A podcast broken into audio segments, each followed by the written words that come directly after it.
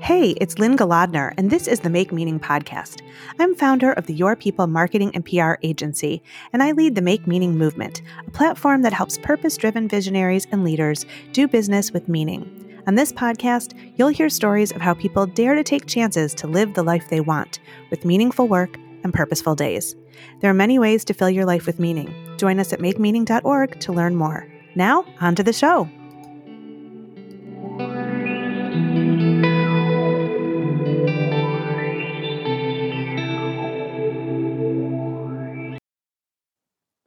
Welcome back to the Make Meaning podcast. Today, I am delighted to speak with the Honorable Jan Tinetti, a government minister from New Zealand. Concerned by menstrual supply inequality issues that kept students from attending school, in 2020, New Zealand Prime Minister Jacinda Ardern and Associate Education Minister Jan Tinetti launched a pilot program to offer free period products to 3,200 young people throughout their nation. The program was such a success that they announced that this year they would expand the program nationwide to provide information about periods, period products, and other elements to help manage menstruation.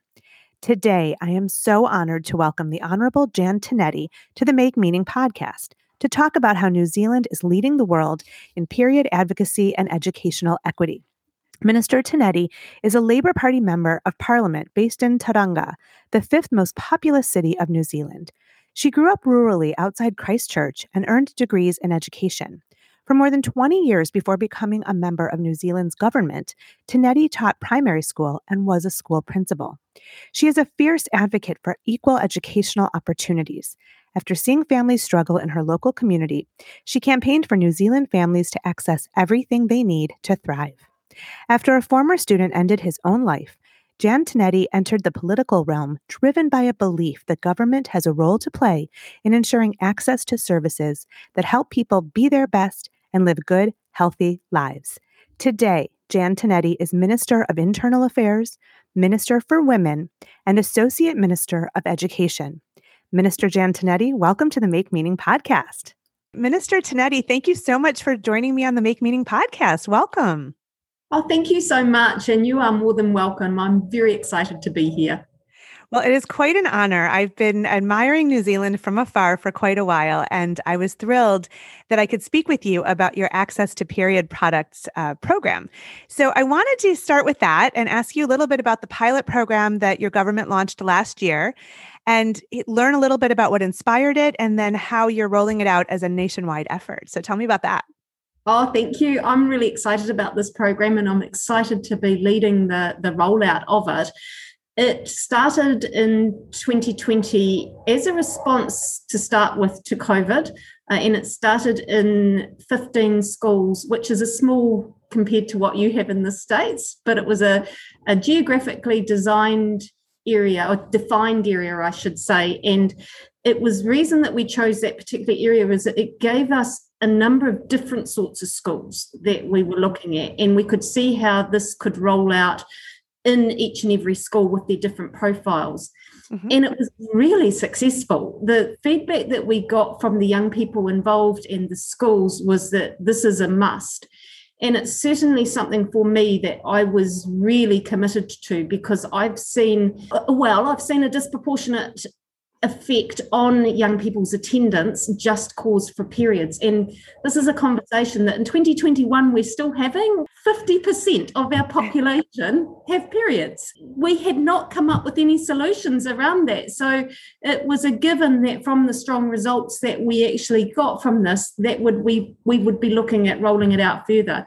And I was very fortunate that our cabinet, my cabinet colleagues here in government, decided that this was a worthy uh, project that we should be looking at.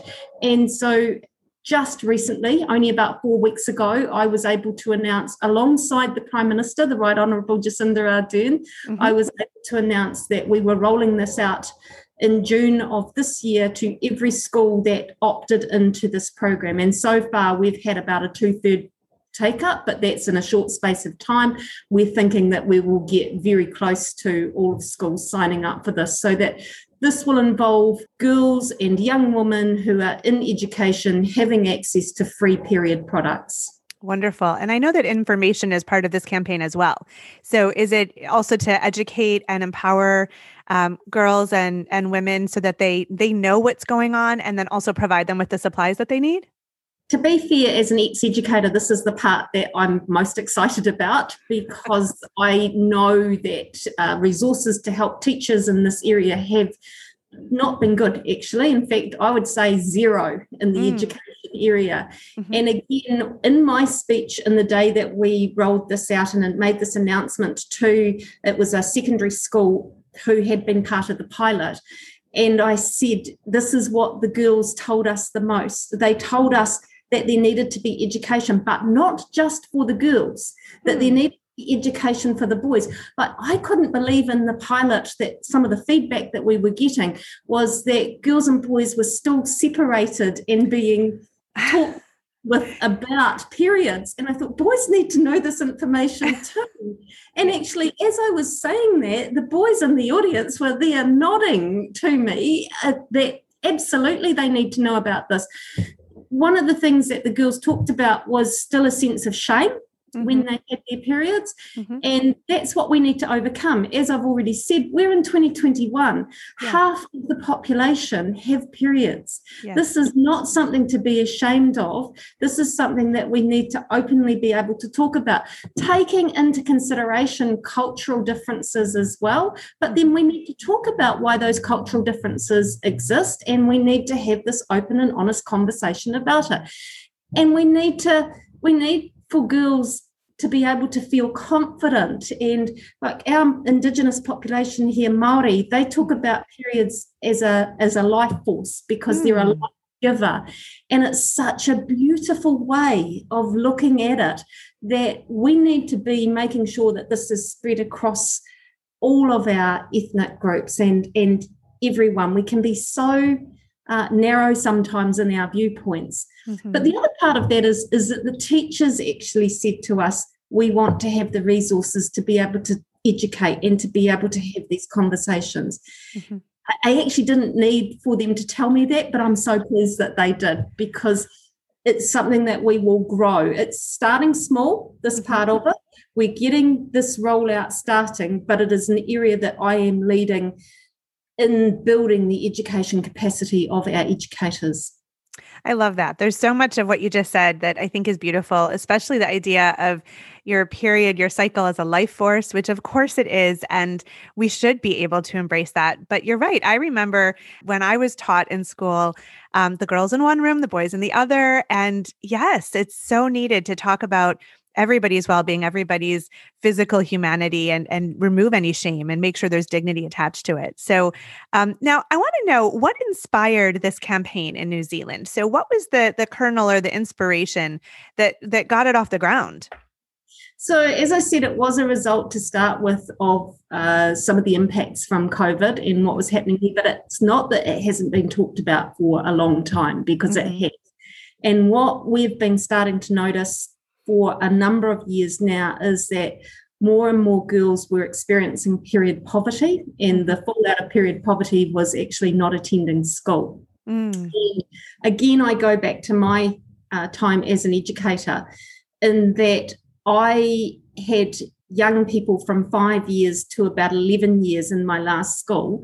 Mm-hmm. And actually, I had a growing number of young people who were as young as six getting hmm. their period for the first time. Wow. And if you start to add up that they weren't coming to school for a whole week from every month from the time that they were six, yeah. that actually places a big barrier in front of them having a strong and quality education. Yeah. And we actually were we're talking about this as a government and saying, what can we do about this?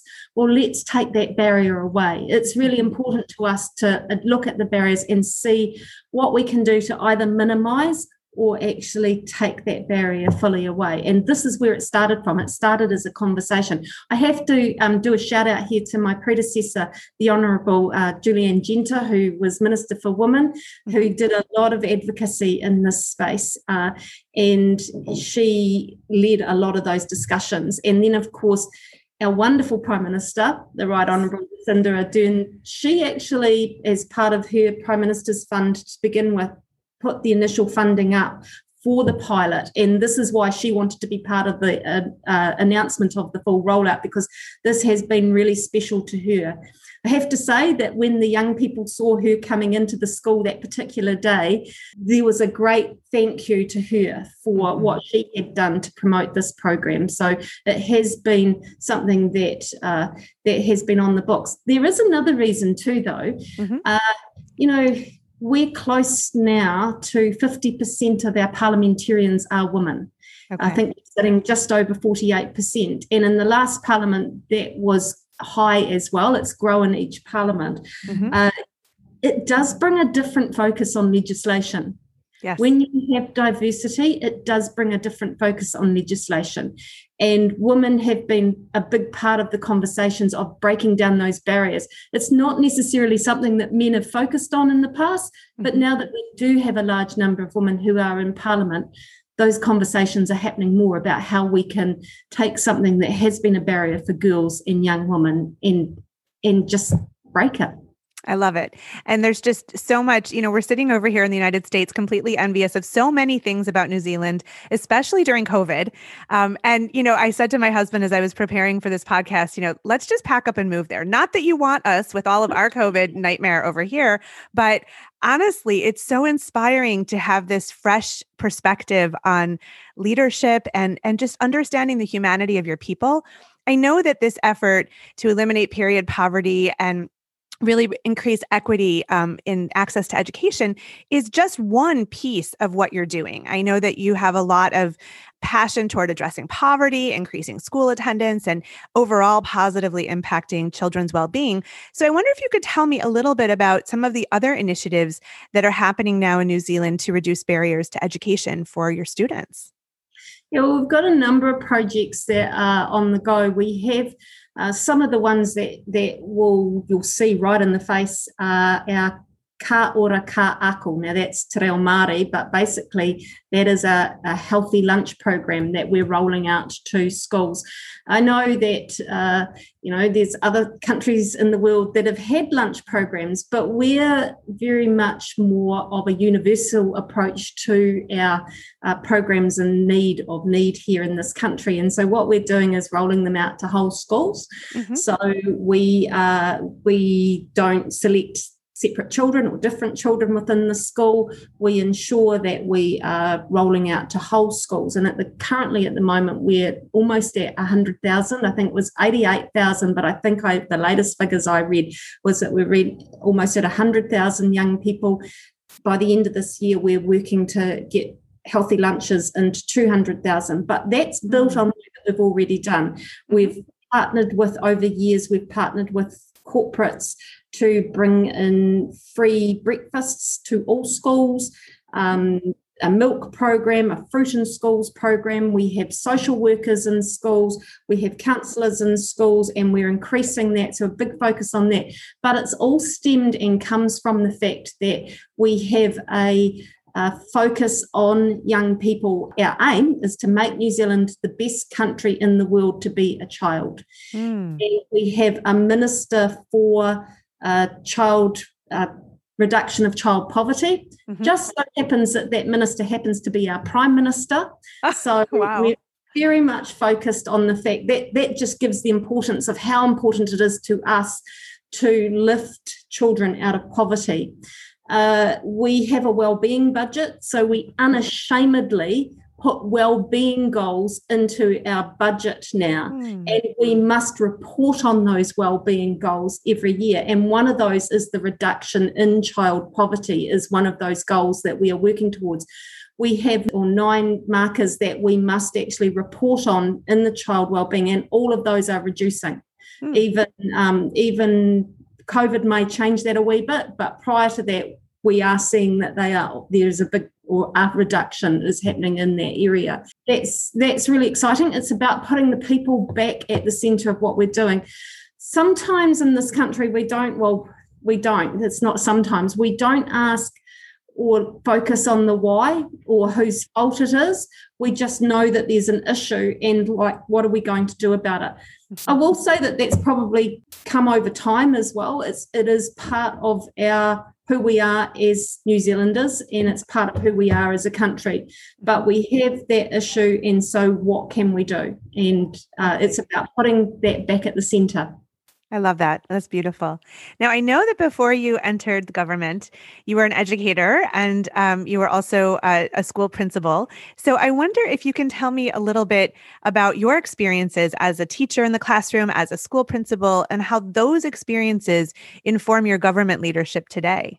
So I I loved being a school teacher and I loved being a school principal. And I tell anyone that's willing to listen about it that that's the best job I've ever had in the world, and that I can't believe that there's a better job than working with young people because making a difference on a day to day level is just absolutely amazing. And my last school that I was principal at for 11 years, I was principal at a school called Merivale in Tauranga and Merivale is from one of the lowest socioeconomic areas in New Zealand. We have what we call currently we have what we call deciles, and mm-hmm. decile one to ten, and a decile one school are the young people that tend to come from the lowest socioeconomic areas, and Merivale was a decile one school, mm-hmm. and so we saw quite a number of issues that were related, uh, poverty issues that were related with being in that low socioeconomic area, mm-hmm. and we worked really hard as a school to overcome that and to put initiatives in place that would actually help young people in leaving leading really amazing lives from our school mm-hmm. but i kind of got to the point where i knew that we were only changing things on a surface level and if we wanted to make a real difference then i had to actually be here in this place uh, mm-hmm. which is in government. And I reluctantly, very, very reluctantly, uh, when I was asked to stand and said, yes, okay, I will stand for um, Parliament. And didn't think up for a moment that I would be elected in. And yeah, I did. and we're so, so, glad that you were. Look at all that you're doing. It's fantastic. So I left this amazing job that I loved and came into parliament but i love it. Like i don't have any regrets because i am able to be part of a team that does put children right at the center and focuses on children and their families and their well-being. And that's really uh, important to me as you probably can tell. Yeah. So so how does that inform what i do now? It informs everything that i do. Mm-hmm. those young people, those families, they live in my heart every single day. And every single decision that I'm making, I think back to how this is going to impact upon them. And every single time I can think of a young person who I know that this is going to make their lives better. So it's keeping that reality in check the whole time. I think it's really important as a politician that you also know who it is that you're making the big impact on and who the people are that you are actually able to make a positive difference in their lives. And for me that's what the educate my time as an educator is bringing. So i'm also associate minister for education. Mm-hmm. um, so i have a really close relationship with the sector because i know when there are issues in the sector i know that i've or generally i've actually experienced the same issues. Mm-hmm. and so I can have those conversations. And hopefully, uh, over my time in this role, I can actually have a positive impact in the changes that we can see in that area as well.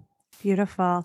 So I know we've heard some of the programs that you're really proud of. I wonder if you could uh, t- detail for me one or two other really proud or impactful moments that you've had since you joined Parliament.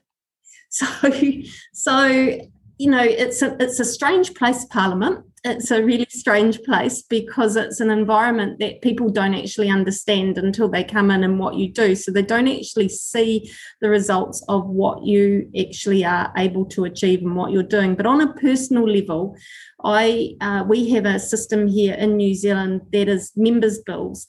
They get drawn out of a ballot, and you have a chance to change legislation and take legislation through the House. Hmm. And on a personal level, I was able to do that to ensure because uh, one of mine got pulled out in the very first ballot of the last parliament. Mm-hmm. And I was able to um, take that through mm-hmm. and change legislation. And what it essentially meant was that the educators of this country were guaranteed to have a say through consultation in our um, learning priorities that we set as a country, that the minister mm. set as a country. So that was a personal level. But as a as a like part of the government that I've been really fortunate enough to be part of, mm-hmm. actually the proudest moments for me are how we have come through the pandemic of the last year. Mm-hmm. And, and as you rightly pointed out, the great leadership that was shown, but also I go back to the fact that once again, we showed our values by putting the people of this country front and center of what we did. And we worked as a team relentlessly to make lives, to, to minimize the impact mm-hmm. uh, of the pandemic on the people of this country. It's still hard. So we're not not glossing over like you know the economic fallout for some people is going to be hard but it's a lot less than what it wouldn't have been would have been if we hadn't have put people at the center and put a really strong health response first. So yeah. that strong health response has informed a much stronger economic recovery than what we would have seen. So I'm really, really, really proud of the work that we have done. It's incredible. That's one of the questions I did want to ask you is about your response to the pandemic, which has been noted on the world stage. You know, so we're sitting over here locked in our houses and wondering, you know, what's going to happen and everybody's so afraid and that's really the story around the world. And we get conflicting stories. And over here, we had just such turmoil and tumult. We didn't know whether we were paying attention to politics or to public health or to racial turmoil or all of the above. And so 2020 was a, a disaster in the United States in a lot of ways. And we were watching countries like New Zealand and, you know, sort of enviously and wonderingly admiring um, such swift and inspirational leadership. And I just wonder if you have thought at all about what message New Zealand's bold moves are sending to nations around the world. And of course, every circumstance is different, every population is different, um, and size matters too. How many, you know, popu- how many uh, populate the the country? But what message do you think is coming from New Zealand uh, around the world today um, in terms of these decisive actions and this leadership? So I think there were some key things that came out right initially in, in the response and in the communication of the response. One was the great communication that mm-hmm. was actually shown from our leadership, not just the leadership of the Prime Minister, but the leadership of the Director General of Health as well. They stood united. They never contradicted each other. They backed each other the whole time. And from that day one, the New Zealand population could see that every decision was being made on scientific evidence, and there was a really strong scientific approach to what we were communicating out to the people. Yeah. And I think that, that was that's a really strong message is that you always stand on facts. So the Prime Minister always communicated facts to the people, but communicated it in a really empathetic way. So she you know, we can name every single person of our 22 people who have died from COVID. We as a country can name every single person and we mourned every single person. So the empathy was there right from the word go around what we're experiencing when the pandemic hit us in a major way. And the clear communication was just absolutely superb. And what that led to is that it led to uh, our team and the Prime Minister talks very much about we're, we're a country of just over 5 million people. She talks very clearly of our team of 5 million. And every mm. single person feels the responsibility of being in that team because the communication was clear that it was to every single person in that team. And even today, you know, I'll get um, people that contact me that are saying, oh, you know, I saw someone in the team that was letting the side down because they weren't scanning with their QR code because we have um, the contact tracing through the QR codes. Mm-hmm. And and I said to them, you know, you're letting the team down, and it made them go and do the scanning. So you know, there's there's that responsibility to the team that mm-hmm. uh, people feel very let down if they think that people have not mm-hmm. uh, done being part of the team. So the communication was really clear, and I think that's one message. I think, as I said, the empathy, mm-hmm. just that that from the centre there was a real empathy for absolutely every single person in this country and there still is that's still part of the response so so while as i said it's really hard it's not easy yeah um we still we're still we've got many freedoms that i know that we possibly take a lot for granted. I look out my window and I can see lots of people just moving around as they normally would be moving mm-hmm. uh, and, and, interacting as they normally would be moving because we're in a position because we've worked hard to get to that position.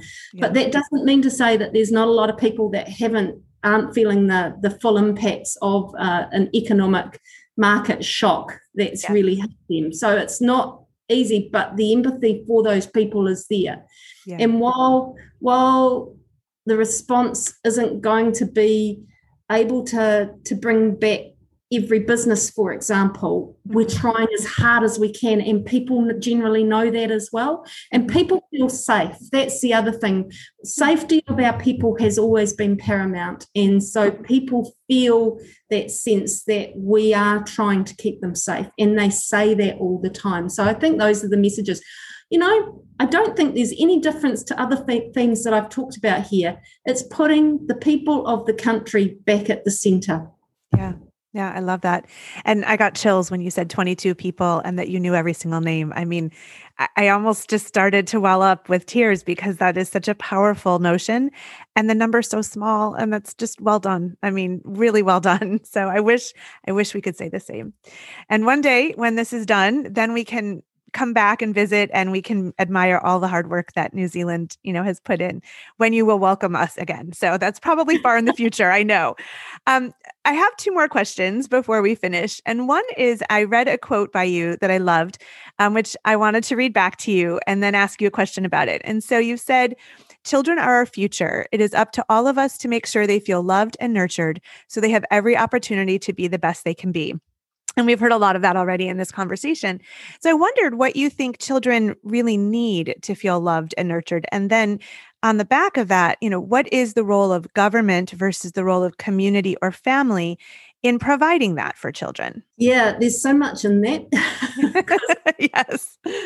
Because I inherently love every single child. Like there is so much potential in every single child. And I sometimes hear people say, oh, this child has these issues or this child has these issues. Actually, it's not the child. The child, the child is a product of what is around them. And every single one of us needs to work towards giving that child the love so that they can be the absolute best that they can be. Yeah. Um, on a personal level, never give up. It's building those relationships so that that young person knows that you're never ever going to give up on them. So no matter what they do or what they face or what happens to them and their experiences they have, you are never ever going to lose sight of who they are and you're always going to be there for them. And I still have ex pupils uh, today who contact me and they're in their 30s now and they contact me and they will um, say exactly that and they will say, you know, if they need support, I, they know that even now I'm still there. So I'm never ever going to give up. In my last school with those young people who did come from low socioeconomic areas, they know that they can contact me on anything mm. and I will be there for them. So so it's about always being present. And actually, you know what? I don't think there's much difference at a government level. It's about being present for our young people all the time. And that's why that child well-being strategy is yeah. so important because it's about actually everything that we do mm-hmm. must have that as our focus. Mm-hmm. Um, so we're never going to give up on the children of this country. Mm-hmm. So it's just taking it from that micro level and exactly yeah. what must happen for each and every individual to the macro level. It's the same principle.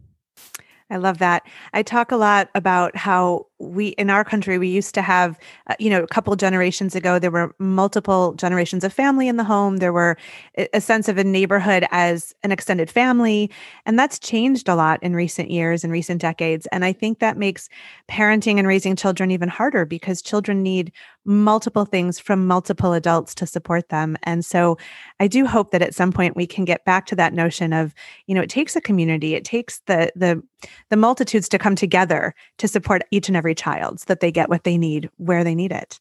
Yeah. So, on this show, um, it's called the Make Meaning podcast for a reason. And we like to focus on how people find meaning in work and purpose in life. And I always close by asking my guests what advice they might offer to listeners for finding their personal meaning and using that to guide them in their work. And I know from everything we've talked about that you have been so fortunate to find your personal meaning and really built several careers on that. Um, and I'm sure you've guided all of the students under your care in the same direction. But what advice might you offer our listeners um, as we depart today? So, you know, I'm not going to use my own advice here because I can't say it any better than my one of my absolute heroes, Glennon Doyle. Ooh. And I use Glennon's work, her quote, often in what I'm doing in my work. And it's just simply this How do I find my purpose? How do I find my people? Here's how to find both. Figure out what breaks your heart in the world, and that's your purpose. Find the folks working to fix that thing in the world and join them. Those are your people. Mm. I love that. That is just a perfect note to end our conversation. And I'm going to t- ponder that advice myself a bit. So, um, Minister Tinetti, thank you so much for being on the Make Meaning podcast. Oh, you are more than welcome. Thank you. Thanks for listening to the Make Meaning podcast with Lynne Golodner. You can find us wherever you listen to your favorite podcasts. If you like what you've heard here, join us over at makemeaning.org to discover how you can add more meaning to your life. And hey, if you like our conversations, please subscribe and share this episode with the meaningful people in your world.